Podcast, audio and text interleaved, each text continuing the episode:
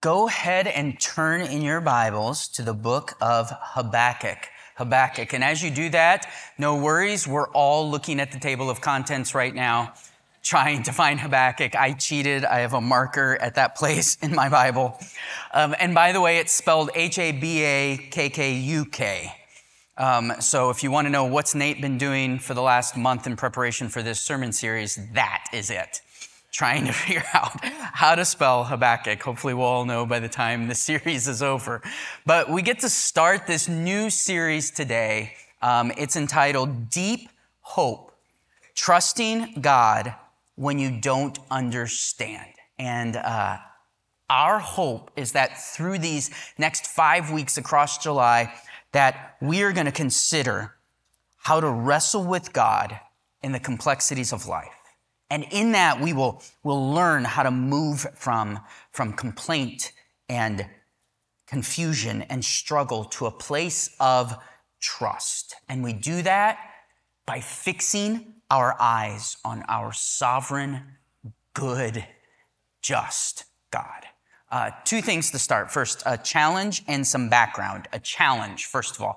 I would love to challenge us as a faith family over this next five weeks to read through the book of Habakkuk together once a week. And before you freak out on me, it is three chapters long and there are 56 verses. All right. So, what I envision is you could read maybe Monday, Wednesday, and Friday. You read one chapter each day. The chapters take like two to three minutes to read if you're a slower reader, which I am, and I timed it. So, I imagine Imagine for us if for, for a month we together soaked up this book of the Bible, like reading it and praying through it and applying it and sitting under the, the teaching from it. Like by the end of this month, we would know this book as a faith family. And not only that, hopefully, we'll have been transformed by it.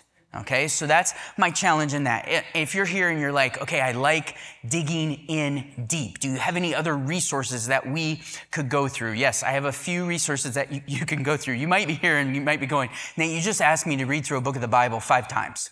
Like, and you want me to read other things? Nope, nope. If that's you and you're like, that's a big challenge, stay in the Word of God. Like, you won't do wrong there. But there are some of us who like to read, who like to dig in a lot. There are some of us in here who've probably read through Habakkuk five times just while I've been talking. And you're like, give me something else to read. So here's a couple options. Uh, the first one is Dark Clouds, Deep Mercy. It deals with lament, which we're going to talk about here in a few minutes. But if you don't read another book in your life, read Dark Clouds, Deep Mercy. It is that good. Like the Lord has used it incredibly um, in the lives of many of you in our faith family and in my own life, even personally. Also, more devotional dealing with lament is a sacred sorrow, which would be a, a good one to go through. A prayer is going to be a big topic here in Habakkuk. And uh, what, if you, what if Jesus was serious about prayer from Skye Jethani is just fabulous. If you're like me and you need lots of pictures to illustrate things, that's the book for you go through that, lots of pictures. And then the last one was one of the most profound books I've ever read. Not for the faint of heart, though, Spectacular Sins by John Piper, where he deals with how can a good, just, righteous God even use in his sovereignty the sinful actions of mankind to accomplish his perfect purposes. So if you want to dig deep, here are some good resources. We can do that. So that's the challenge. Next, background. What do we know about Habakkuk? Well, actually, we know very little. Uh, here's what we know uh, we know he's a prophet. And we know that because in the first line, it tells us he's a prophet. Um, after that, we know that it probably took place sometime between 590 ish BC and 610 BC. And we know that because of what we're going to read today in the first 11 verses, that it happens sometime prior and leading up to the Babylonian invasion and captivity of Judah. And other than that, that's about all we know. And so, what does that tell us? That tells us that we are meant to jump into this as a faith family and to learn and to grow through it. So, that's exactly what we're going to do. first 11 verses of chapter 1 today. Father, if you would please open our eyes so that we might see wondrous things from your word, Lord. Open our eyes so that we might marvel and worship you in a greater way. Open our eyes and work by the power of your Spirit in us to change us into your likeness as we go through this book of the Bible. Your word over this next month. We love you. In Jesus' name, amen. All right, verse 1 of chapter 1, here we go. Uh, the oracle or the message, or this could actually be translated the burden that Habakkuk the prophet saw. Oh Lord. Lord, how long? How long shall I cry for help and you will not hear? Or cry to you violence and you will not save? Why do you make me see iniquity and why do you idly look at wrong? Destruction and violence are before me. Strife and contention arise. So the law is paralyzed and justice never goes forth. For the wicked surround the righteous, so justice goes forth perverted. Verse 5 Look, look among the nations and see, wonder and be astounded. For I'm doing a work in your days that you would not believe even if I told you. For behold, I'm raising up the Chaldeans, that bitter and hasty nation who march through the breadth of the earth to seize dwellings not their own. They are dreaded and fearsome. Their justice and dignity go forth from themselves. Their horses are swifter than leopards, more fierce than the evening wolves. Their horsemen press proudly on. Their horsemen come from afar. They fly like an eagle, swift to devour. They all come for violence, all their faces forward. They gather captives like sand. At kings, they scoff. At rulers, they laugh. They laugh at every fortress, for they pile up dirt and then take it. And then they sweep by like the wind and go on. Guilty men whose own might is their God. Three questions that I would love for us to ask from this passage here this morning. The first question is this Where do we turn first? Where do we turn first? Where do we turn first when we don't understand? When we have questions, when we're confused or tired or angry or frustrated or sorrowful? Where is your first inclination to run when you are struggling? Me, uh, I'm a stress eater. So, where I typically turn first when I'm struggling is uh, chocolate and cherry Coke. And not just any chocolate, like I will look for chocolate cake, like a good healthy portion with some good vanilla bean ice cream right there on top of it, melting over it. That's, that's where I turn. And then the largest cherry Coke I can find, typically out of a fountain and with crushed ice. And uh, they know around the office that sometimes Nate just disappears and then he reappears and he's got a giant Coke in his hand.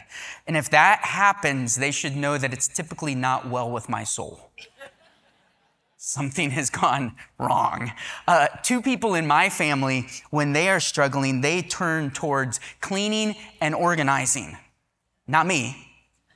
Uh, Amy wishes I turned to those things when I was struggling, but I don't. So if I come home and I'm having a hard time finding things and it smells like Clorox, like things have gone horribly wrong during that day, and I need to be very aware of that as I walk into the house. And you might think, uh, okay, Nate, those are pretty silly in- illustrations, but don't, don't be too quick to laugh at them because it's really less about the what and it's, it's really more about what's going on down inside of you as you turn to these things when you're struggling. What's happening in your soul? And whether you tend to turn to, to work when you're struggling or to alcohol.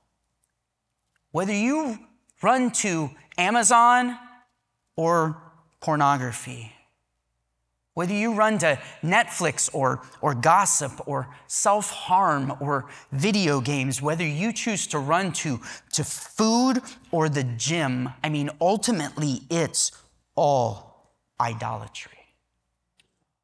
It's looking for comfort and control and escape and answers where it's not ultimately found. It's a, it's a cheap, unsatisfying substitute for God. And where, where we turn when things are hard, it really, at the root, it shows us what we are worshiping. And here's what's amazing. Look here in this passage at verse 2. Habakkuk chooses to run to God. That's where he goes. The first two words there in the ESV, and if you've got a, another English translation, it's probably very close behind it. They're this it's, Oh Lord. Lord, help. When you are desperate, do you run to the Lord? When you need answers, do you turn to Him? When we're confused or angry, is it Him that we cry out to?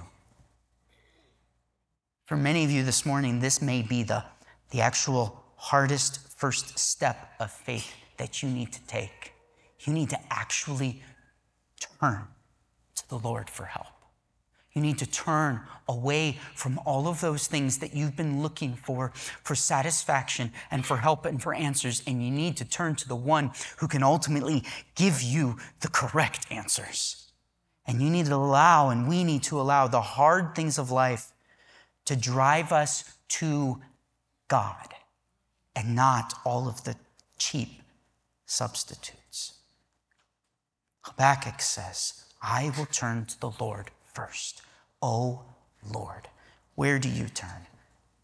Where do you turn? Uh, Pastor Doug last week talks about talked about uh, trying rather than training, right? He says stop trying and instead start training. So in your life, what do you need to do? What's a really practical, tangible step for you that you need to um, do in your life that will help you remember to turn to the Lord first? For me this week, it was as simple as writing the word turn on my arm. so that every time I looked down to check the time, I was reminded turn to the Lord first this minute, every minute, in this thing and everything. When I was tempted to reach for those keys to drive an unholy distance at $5 a gallon to get a giant cherry Coke someplace, I was reminded hey, are you turning to this for your satisfaction, for your comfort, for your ease, for your help in time of need, or are you turning to the Lord first? Oh, that we would be a church who says, first and foremost, we will always turn to God when we need His help. When we are struggling, where do you turn first? Second question that I want to ask us this morning is Are we honest with God? Are we honest with God? Look there at verse 2. It says, Oh Lord, and he follows that with, How long? How long, Lord? A couple things that these two words, how long, tell us. The first thing is that this is not the first time that he's cried out to God this way. Um, there has been a time in Habakkuk's life of sustained petition to God. And, and we don't know from here necessarily that, that God whether or not God has answered him previously. It seems like the answer would be no, because he says, How long shall I cry for help and you'll not hear me? You won't answer me. So this isn't the first time Habakkuk's turned. He, he keeps turning. He doesn't give up turning. He continues to press into the one that he knows can, can answer him. The second thing that these two words, how long, tell us is they tell us that this is introducing what we call a biblical lament a biblical lament. Uh, the Psalms, there's a lot of Psalms that are patterned after a lament. Psalm 13, Psalm 10, Psalm 22 are some of the ones that we hear the most. And you might be like, well, what's a lament, Nate? Here's what a lament is um, it is raw, humble, honest conversation with God about the brokenness in this world and in my life that cultivates in us a deeper trust in Him.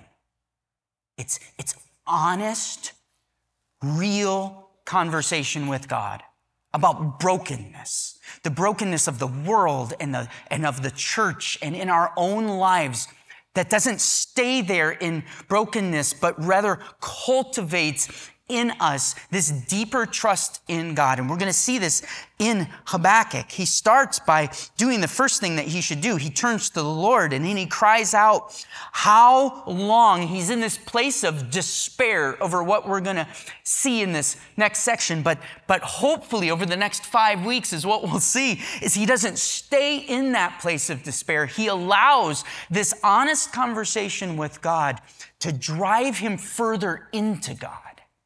And it moves him out of despair to this place of deep hope.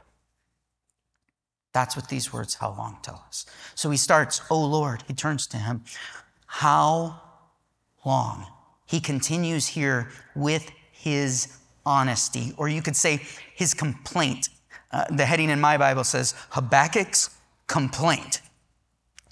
What's he complaining about? Well, look down there at verses two through four.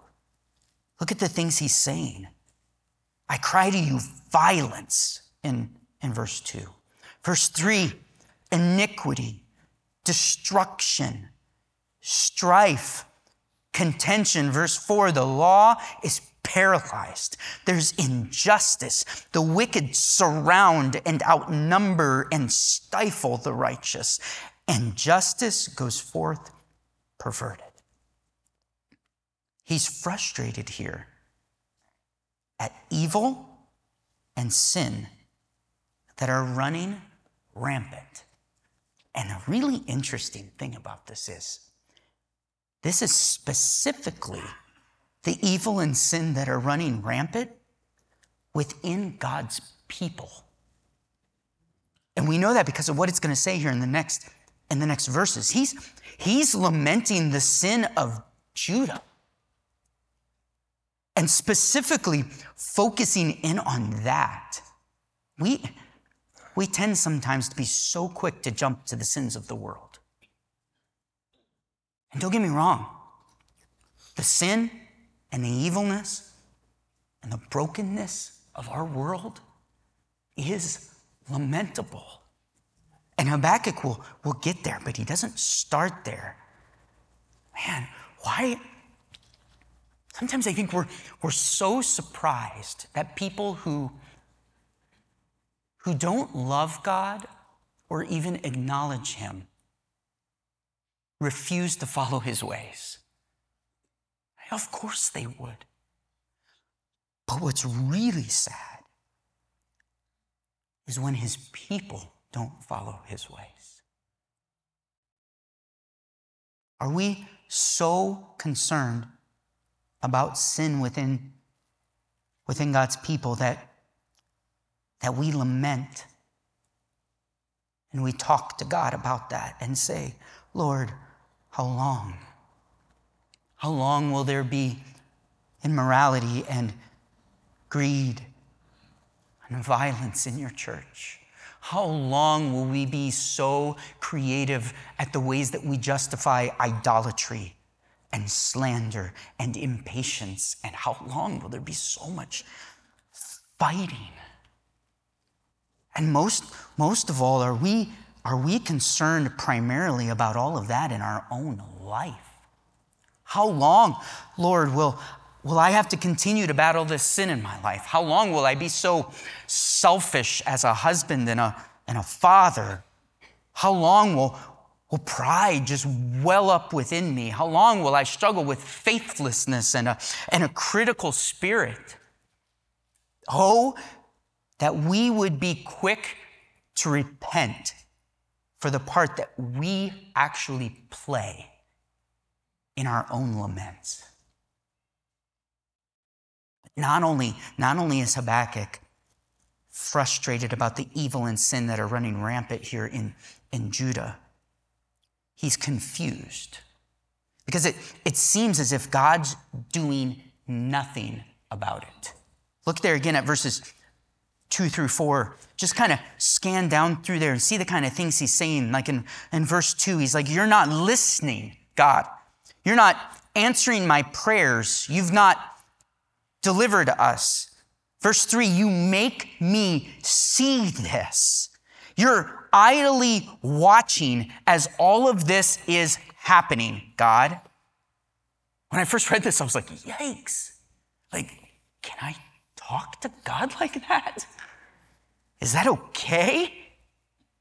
But throughout Habakkuk, we see that he's, he's never chastised, he's never corrected for approaching God honestly.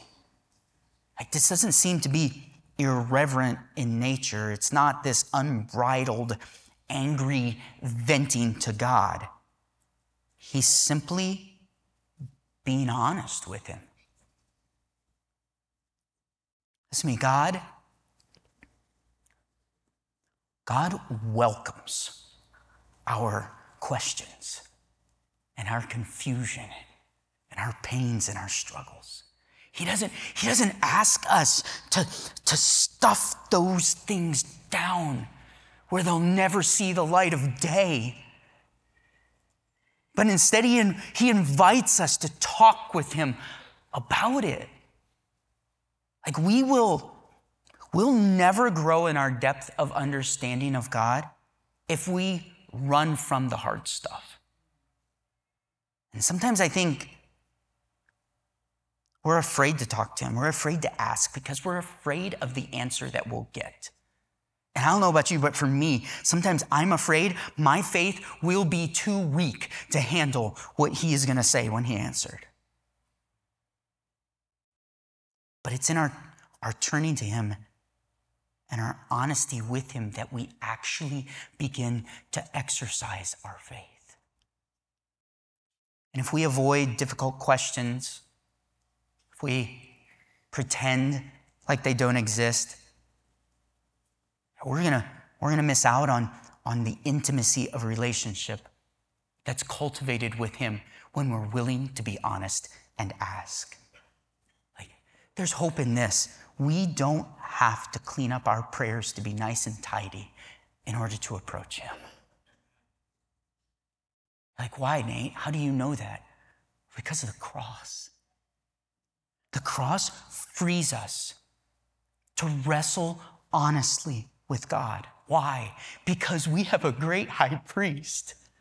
Because of his finished work on the cross, Hebrews 4 tells us that we can, with confidence, draw near to the throne of grace so that we may receive mercy and find grace to help in time of need. Jesus is like, I've already died for you so that you can approach me and be honest with me and find grace to help? Are you being honest with God in your pain, in your struggle, and in your questions? Like, here's what's amazing. Like, he already knows. he knows you're struggling. He knows your questions. He knows the difficulties that you're facing. He already knows. And he says, just bring them to me, turn to me, be honest with me, allow me to help. I am your God, your Savior. Are you being honest with him? Third question that I want us to ask from this text this morning is this Do we trust?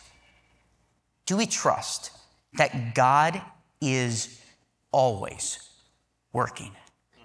Do we trust that God is always working? Look down at verse 5 here. This is where the text changes and it goes from Habakkuk talking to God and now the Lord answering him. Verse 5 says, Look among the nations and see, wonder, and be astounded.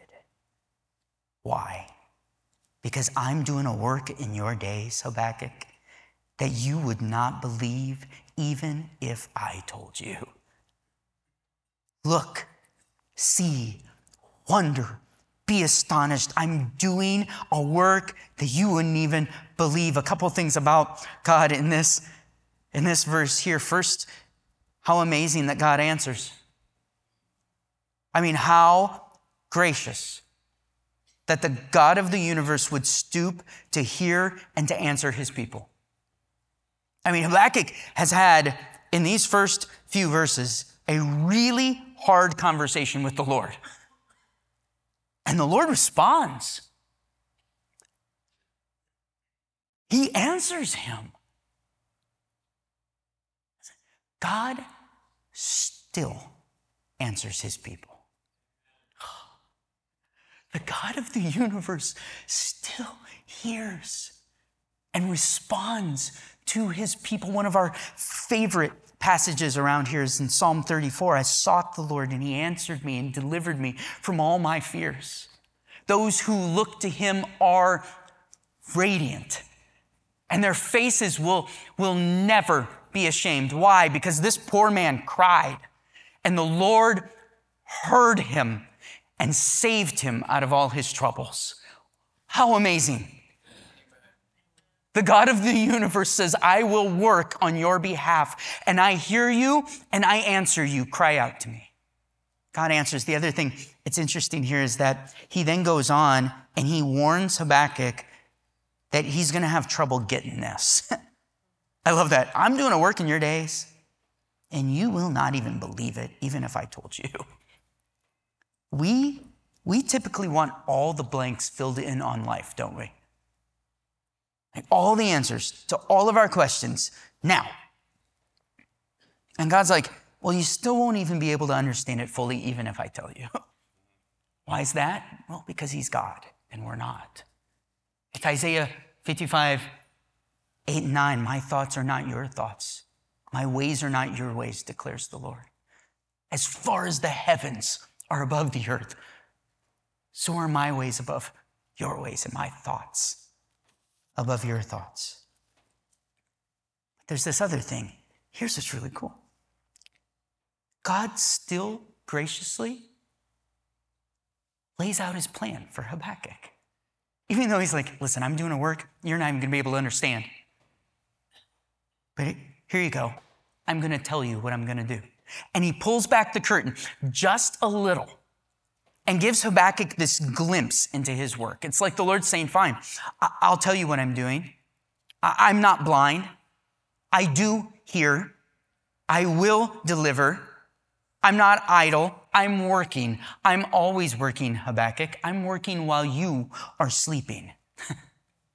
and here's what I'm going to do. Verse 6, he says, For behold, I'm raising up the Chaldeans, the Babylonians that's what I'm doing. I'm raising up this people, a bitter, hasty nation, seizes things not their own. They're dreaded and they're fearsome, and their justice and dignity is, is a definition that they make up themselves. Their horses are swift, they're violent, they laugh at rulers. They're guilty men who worship their own strength. That's what I'm doing, Habakkuk. I'm going to discipline my people. I'm not idle. I do see what's happening here. And I'm going to discipline them. And I'm going to use the Chaldeans to do it. God is holy. Isaiah chapter 6 says he is holy holy, holy. What's that mean? It means that he is set apart. He's other than. He's unique in all of his perfections and transcendent over it all. It means that he's beyond our simple explanations and he works in this world, in this universe, according to his perfection and his wisdom. And as, as finite human beings, we typically only see a fraction of what he's actually doing. Uh, John Piper said it this way He said, uh, God is always doing 10,000 things in your life, and you may be aware of like three of them. How true. I think often we, we underestimate and fail to grasp the awesomeness of what God is doing at any given time. A few years ago, uh, we got to go with a group of students down to uh, Guatemala to serve there. And while we were down there, we served throughout the week. The last day came, we had some free time, and they actually took us to do a tour of a coffee farm, which, if you've never got the opportunity to do that, it is amazing. I, my mind was blown at how little I knew about how coffee is made and harvested and, and developed and then packaged and brought to different places around the world. I mean, we came in there like, hey, this is where we plant, you know, put the plants, and um, we plant these trees and these other plants around them. And the way that we, the reason we do that is because these trees take out these harmful things out of the soil, and these trees help add things into the soil that, that messes with the, the flavor of the coffee. And men, when men work with the coffee plants, they have to wear gloves because the oils on men's hands, it, it gets on the plants and it will make the beans bitter. Of course. and it was like, but but ladies, we let them work with the plants and we encourage them to work with the plants without gloves because there's things that come off ladies' hands that make the plants happy and they grow better. And and they and it tastes better. I'm like, that's a parable for life. um, and it's like so amazing. And then they're like, and it's, and they're planted between like 1,500 and 3,000 feet above elevation because that's the perfect place for this to be cultivated and for them to grow. And then, and then they sort out the beans like from, from least good to best. And these go in Folgers. Don't drink Folgers. Ah. And these go to Starbucks and these go to Cabin Coffee. Like and they like sort it all out, and then that's just growing them. Then they then they like vacuum seal them and have to price them accordingly and then ship it out around the world. And I'm like, man, all I was doing was trying to get a shot of caffeine in the morning. It's like it was amazing the complexities that went into that. Now think for a moment. Now imagine how much greater the complexities of our universe. And if you, you've forgotten that, just go home and watch a little bit of National Geographic or, or turn on the evening news. It is so complex. And God, the God of the universe, is working in and through it all to bring about his perfect purposes for his glory and for our good. And he's like, listen, Habakkuk, listen, church, I'm doing a work in your days that you would not believe, even if I told you. And right here, in this immediate, the immediate context, the work that he's doing is he's going to discipline his people. Like he's going to do this work of discipline and he's going to use the Babylonians to do it. But the ultimate thing that this is all working towards, that it has been working towards since before the foundations of the earth and that it will continue to work towards is redemption. And he's like, Habakkuk, like I'm doing a work. And ultimately, that work is to accomplish redemption and it will culminate in the person and the life and the death and in the resurrection of Jesus Christ. I'm doing things you don't even understand. In, in Matthew chapter 16, we see Jesus with his disciples. And Jesus takes a moment and he pulls back that curtain just a little bit for his disciples to see. And he's like, hey guys, this is what's going to happen. I'm going to let you get a glimpse into what I'm doing. Overall, you're not even going to understand it, even if I told you. But here's a glimpse I'm going to suffer. I'm going to be killed. And I'm going to raise from the dead. That's what I'm going to do. Trust me. See. Wonder. Be astounded at our God and how he is working in and through everything for his glory and our good. Where do you turn first? Oh, Lord, that it would be you. Are we being honest with God? Or are we wrestling with Him on the surface? And, and we're worshiping ourselves and trying to work through it all on our own. Or are we taking it to Him? Do we recognize? Do we trust?